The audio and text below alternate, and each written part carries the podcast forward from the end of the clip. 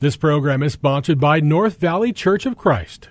There's a message true and glad for the sinful and the sad. Ring it out, ring it out, ring it out, ring it out. It will give them courage new. It will help them to be true. Ring it out, ring it out, ring it out, ring it out, ring out. Good afternoon, folks, and welcome back to another episode of Redeeming the Time. I'm your host, Chris Macy, and I'm the minister here with the North Valley Church of Christ. We're up here in Cave Creek, right off of Dynamite Road. Uh, uh, in 54, you go up 54th Street. Dynamite's this little segment off of 54th Street. We're a dirt road, but you can see the building from Dynamite, and right between Tatum and Scottsdale, right about midway between those two. We sure do hope that one day, if you're out there listening and you've been enjoying this program, that you come on up here, you visit with us. If you have any questions at all, you can email me. Let me know. Chris Macy, C H R I S M A C Y, at outlook.com. You can email me and uh, ask me any questions. Although, I, I think I need to get a new email address. I some somewhere along the line, my, my email is being banned across the board at different places. And I think it's because I use my email to send out mass emails for tackling the text and for the congregation and other things. And so I think it's been banned at a lot of places. I don't know why, but it, it has been. So I may have to get a new one, but for now, we'll use that. And if you want to know more about us here at the North Valley Congregation, visit our website, www.nvcoc.net. That's NVCOC, that stands for North Valley Church of Christ. Visit us there. You can see our live streams on Sundays and Wednesday nights and Sunday nights. We can uh, you can also see our older uh, streams, although we're trying to get that better organized. The radio program is there. You click on the radio mic, and you can learn about the, the home congregation here as well. Excuse me. Well, today we're going to talk about a question Does God want me to be happy? Does God want me to be happy? That seems like an easy question to answer, right? Does God want me to be happy? I mean, normally you would, you would say yes if you were a Christian. But in the world, excuse me, in the world, here's what they say Whoever said money can't buy happiness didn't know where to shop. Well, I guess that could be true. Some cause, uh, some cause happiness wherever they go, others whenever they go. That's Oscar Wilde. I almost agree with that one. it, it isn't necessary to be rich and famous to be happy. It's only necessary to be rich. Mm, okay. Money can't buy you happiness, but it does bring you a more pleasant form of misery. Well, that's somebody who just doesn't see joy in life, but they, I can see how that could be right. Happiness is nothing more than good health and a bad memory. That is true if you're not a Christian and, and all you have is this world. Happiness is the interval between periods of unhappiness. Okay, again, of in in this world without God, yes, that would be true. So we look at this, we, we think about this, you look at all the cultures in our world, happiness is a very important subject in all of them. All of them. For us here in, a, uh, in our culture in America, it is paramount.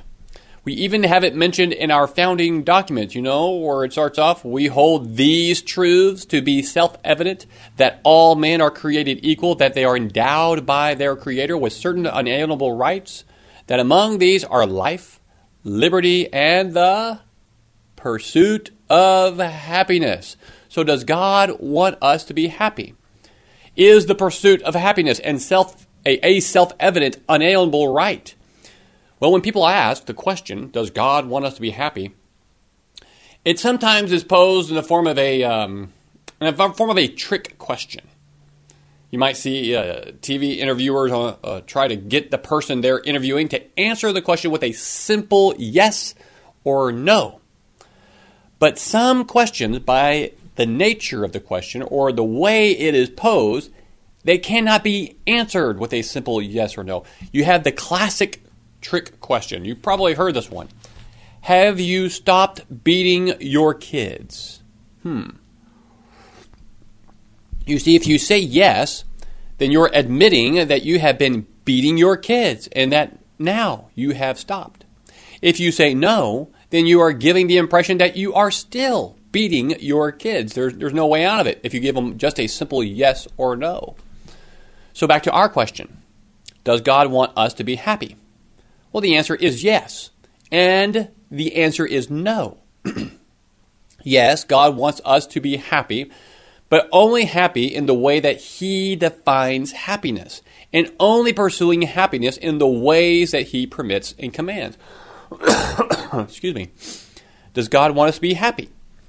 Not if the pursuit of happiness takes us into the realms of sin, which does not lead to real happiness in the end.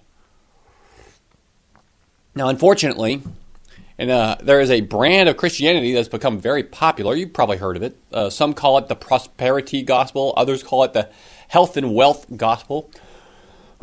Man, I got this cough again. But we mainly hear this from the typical TV preachers, not those who are forced on TV because of uh, the pandemic, but you know that what we would generally understand as being the TV evangelist. Uh, you see them in popular Christian books. But it is a message, and it feels very good to hear, and it also seems right. They'll say things like this, and this will, this seems right on the on the surface. They'll say, "God has good things in store for you." God wants you to enjoy life and prosper in every way. Ultimately, God wants you to be happy. Hmm, sounds good. Sounds right. But this is a very subtle and seductive ploy by Satan. What he's doing, what Satan is doing through these preachers, is taking a truth or a partial truth really and twists it and sucks it in and, sucks it in and ultimately takes us away from God. The truth is, God wants us to be happy, but real happiness is the result of being right with God. Real happiness does not come from only experiencing good and easy things. Real happiness doesn't come from getting everything I want. But when that's how Christianity is imagined and presented, then we are set up for disaster. if we hold, if we are told that we that, uh, that if we just come to God, then He'll bless us with everything we want. That everything will work out and, and we will always be happy. And that's because God wants you to be happy. God only has good things in store for you. If we are told that and we buy into that mindset, we have reduced God to this celestial type of uh, Santa Claus. You know, gives us whatever we want. I like what one person said. They said uh, they, uh, we've reduced God to the universe of a cosmic Coke machine. We put in our spiritual quarters, say our little prayer, and choose what we want by pressing the button, and we expect God to deliver. And if what we pray for does not come out of the slot, who do we blame? We blame God. Because there's something wrong if God wants me to be happy and yet I'm not happy. You see how that works? Another way I see this misunderstanding about God wants me to be happy, employed by people, is when they are doing, or, or, or, what they are doing is obviously wrong, and yet they still say, God wants me to be happy. And they say that because they're trying to justify their sin. You know, a husband moves in with a woman who is not his wife and justifies it by saying, Well, she makes me happy, and God wants me to be happy. Parents neglect their children in pursuit of a career or recreation, and they justify it by saying, Well, it makes me happy, and God wants me to be happy. And, uh, and, and there's other, you can throw anything you want in there. But the big justification today for same sex relationships includes the reasoning they love each other and they make each other happy. So, what could be wrong with that? How can you condemn that? Because God wants people to be happy. And we know we hear that's true. We hear that one all the time. It baffles my mind when I drive around and I see um, congregations within Christendom, uh, whatever they might be. I don't know what all they espouse, but it can't be great things because they'll have a banner with a rainbow on it or the the colors of the rainbow on it, and they'll say uh, we are inclusive here in that nature, or we love all God's creation. And, and I'm doing a little supposition here, but when you do that in today's culture, we know what you're saying. You're saying that if you're in a homosexual relationship, you can attend to that congregation and they will say you are right before God, even though they are not. And the Bible says so. That's wrong. Saying that God wants me to be happy, and therefore that gives me an excuse to do whatever I think will make me happy, is not just wrong, it is sinful. think of it like this: if, if, you if you have a hard time wrapping your mind around it because it's been you've been bombarded by these lies, let me give you an example that will make sense, and it, and it ties in this perfectly. Let's say, do do you want your children? If you have kids, Do you want your children to be happy? Every parent in the world who loves their children will say, Yes, I have four kids. I want my kids to be happy. Now, do how do I make them happy? Do I make them happy with giving them those things that I know will bring a good, long lasting uh, happiness that will not only uh, make them happy, but make them healthy and spiritually strong? That's what I want for them. But if I ask them uh, uh, at this age, and the, oldest is nine, the youngest is three, uh, if I ask them, what will make you happy this morning for breakfast? One of them I know will say, candy. I would like to eat candy every single morning. I want to eat candy. Now, there's only one of my kids who will do that. The other three would not. Uh, they may every once in a while, but not most of the time they, they won't want the candy. But anyway, He'll want candy every single morning. That will make him happy, and I know it. Because, boy, sometimes he throws a big fit when he doesn't get what he wants, what makes him happy. But I know that's not good for him.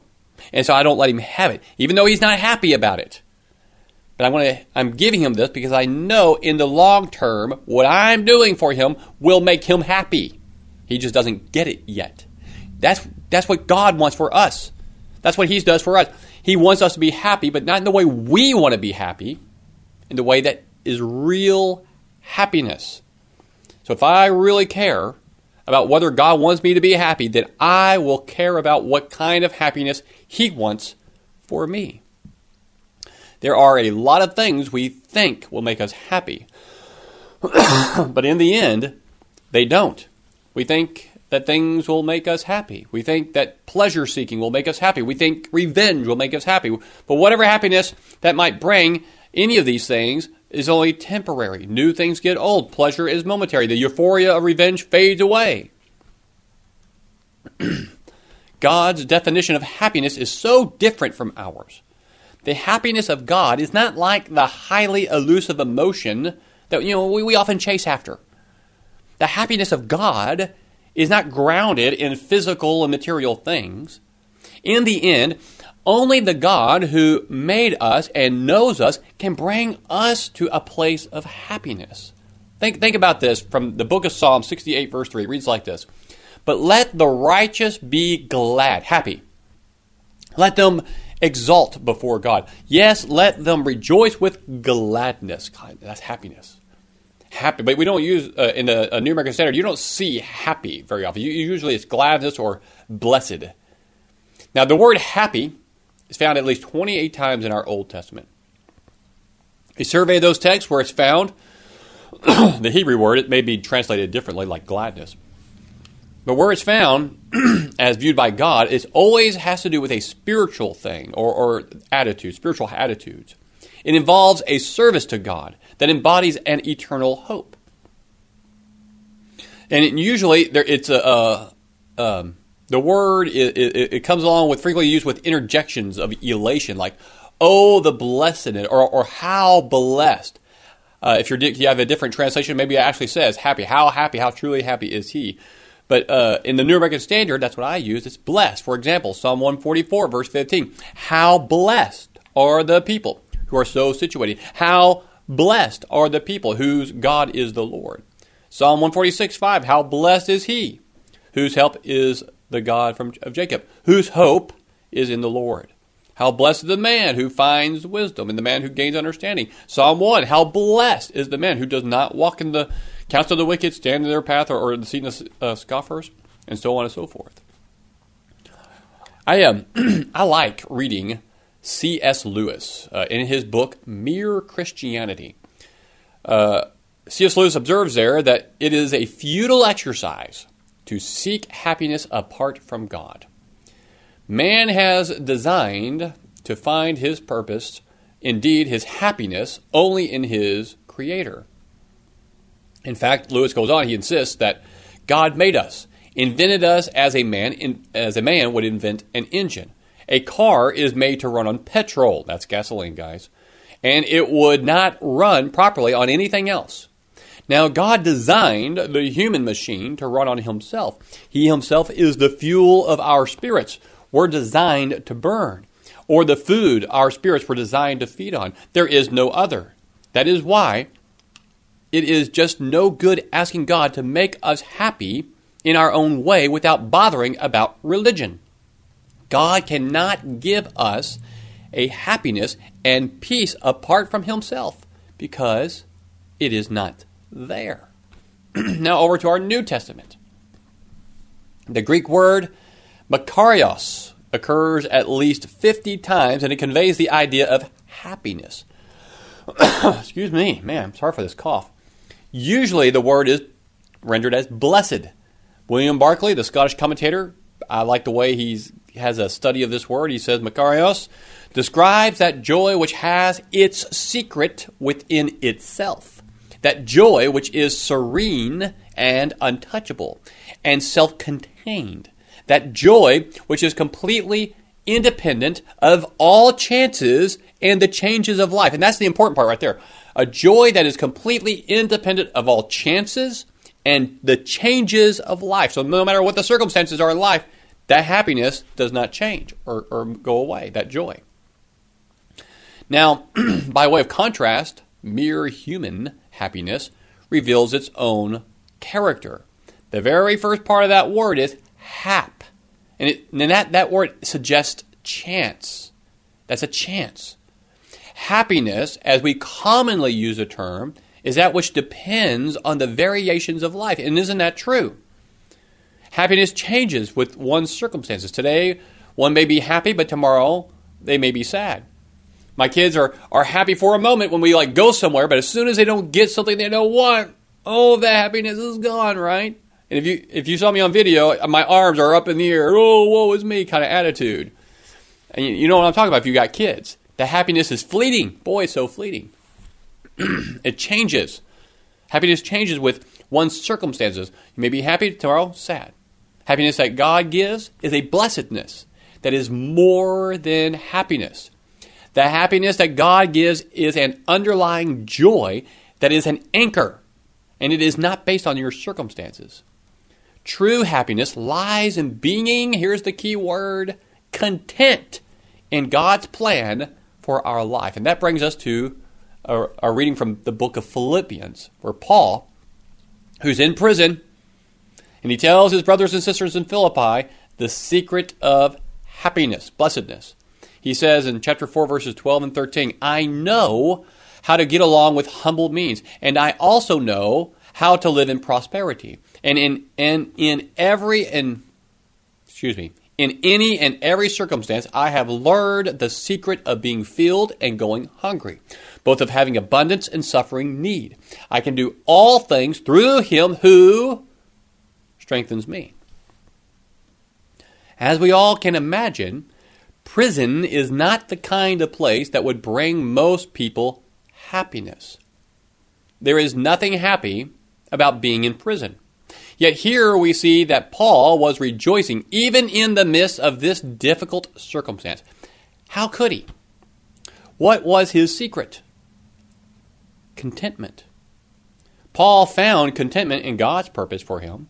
Back in Philippians chapter 1, Paul told them about his purpose. Paul was called by God to take the gospel to the Gentiles. In that calling, Paul found strength and joy and peace and contentment even in his difficult circumstances. now, let's look at another thing Paul wrote from Philippians 1, verses 12, 13, and 14. Paul, Paul writes, Now I want you to know, brethren, that my circumstances have turned out for the greater progress of the gospel, so that my imprisonment in the cause of Christ has become well known throughout the whole Praetorian Guard and to everyone else and that most of the brethren, trusting in the Lord because of my imprisonment, have far more courage to speak the Word of God without fear. Like Paul, our joy and our happiness should be grounded in our relationship with the Lord God and His purposes in it. We can, like Paul, trust that God is doing a work in us for His glory. We can trust that every situation is known by God and is accomplishing something in us or through us. That's why the New Testament tells us numerous times that we should rejoice in suffering. In uh, Romans chapter 5, uh, 3 and 4. And not only this, but we also exalt in our tribulations, knowing that tribulations brings about perseverance, and perseverance proving character, and proving character hope. James 1, 2 through 4, consider it all joy, my brethren, when you encounter various trials. And he goes on from that. Go back, go back and take a look at that. But I, I want to look at a few other things the Bible says uh, brings happiness, which most people probably don't uh, have on their list of how to be happy. First of all, the Bible says that happiness comes from giving rather than getting. That's Paul talks about that from Jesus in Acts 20, verse 35. In everything I showed you that by working hard in this manner, you must help the weak and remember the words of the Lord Jesus, that he himself said, It is more blessed to give than to receive. Why would giving lead to happiness? Well, by giving, we free ourselves from the hold of materialism. By giving, we help those who are in need. By giving, we become more like the Lord. All these things fill us with a lasting joy. Number two, the Bible says that happiness comes from appreciating what we have. But godliness actually is a means of great gain when accompanied by contentment. 1 Timothy 6 6. Down in verse 6, 8, 6 8 also. If we have food and covering, with these we shall be content. You seeing a, re, uh, uh, a pattern here? Solomon writes this in Ecclesiastes 2. I like this one. there is nothing better for a man than to eat and drink and tell himself that his labor is good. This also I have seen that it is from the hand of God. For who can eat and who can have enjoyment without him? God. Greed causes us to be to, to want more and more. It, it, it, that's why we we talk about the people who have greed. Having 200 billion is never enough. Now we see, I'm not going to name names, but we see billionaires out there. Some are greedy; they need more. Others are not. There's a difference. But greed is never enough. When we thank God for life's simple pleasures and blessings, we stop focusing on what we don't have and happiness in the things that we do have. So, one of the secrets to happiness is not getting more, but in learning to really appreciate and find contentment in what we already have. Third, the Bible says that happiness is found in receiving God's grace. David wrote in Psalm 32, How blessed is he whose transgression is forgiven, whose sin is covered. How blessed is the man to whom the Lord does not impute iniquity, in whose spirit there is no deceit. And then finally, the Bible says that happiness is found in our future hope. The hope of righteousness is gladness, Proverbs 10.28. Romans 12.12, rejoicing in hope. 2 Corinthians 4.17, for momentary light affliction is producing for us an eternal weight of glory far beyond all comparison. One day, all, uh, you know, all the, we're, we're, going to stand before the judgment seat, and those of us who are in Christ, that's going to, we're, we're going to fully understand that. We're going to see it. One of the joys of Christianity is that we know the end of the story. We know that Jesus will return and take us home. That hope can fill us with joy even in the midst of the struggles and hardships of this life. You know, there's a French French mathematician, inventor, he's a philosopher. He said this: "Happiness is not in ourselves, but in God. There are indeed by streams of happiness, such as affection for others and from others, doing good to others, doing creative work, entertaining hope for the future, sitting in the sunlight of pleasant memories of the past. But these are only by springs. The real fountain and source of happiness is a state of life and soul that is right with God and therefore right with man. How true. So does does God want us to be happy? Yes, He does. He does. But He doesn't want us to seek the phony, fleeting happiness of the world. Now, I, let me rephrase that. he wants us to have joy in this life and enjoy life, but don't make that what you what you seek after. Those are things that come along that bring those momentary happiness. That's fine. He wants us to have that. But God really wants us to experience true happiness that is lasting joy that only God can give. Real happiness comes from being right with God. That's why Paul and Silas, when they were chained in the inner prison in Philippi and were had been beaten and they were probably going to get beaten again, were able to sing hymns of joy because they that's they were content. They knew where they stood with the Lord. They had real happiness. Any other kind of happiness, not real. It's temporary. Psalm 144, verse 15 Happy are the people whose God is the Lord. Blessed are they. The happiness God gives can only be experienced as we have committed, meaningful, have a committed, meaningful relationship with Him. It is the result of truly loving, trusting and serving God. And I hope we have time to think about that this week in our lives. Look at it. Think about real happiness that the Lord gives us. And, and, and it's okay to have you know the joys of this life, but make sure your focus is upon God. Make the most of every opportunity, for the days are evil, and let us look forward to the day that we are standing there with the Father in heaven. Thank you, and God bless sending out to sweep away till shall dawn the better day. Ring it out, ring it out, ring it out, ring it out, till the sinful world be won for Jehovah's mighty Son. Ring it out, ring it out, ring it out. This program was sponsored by North Valley Church of Christ.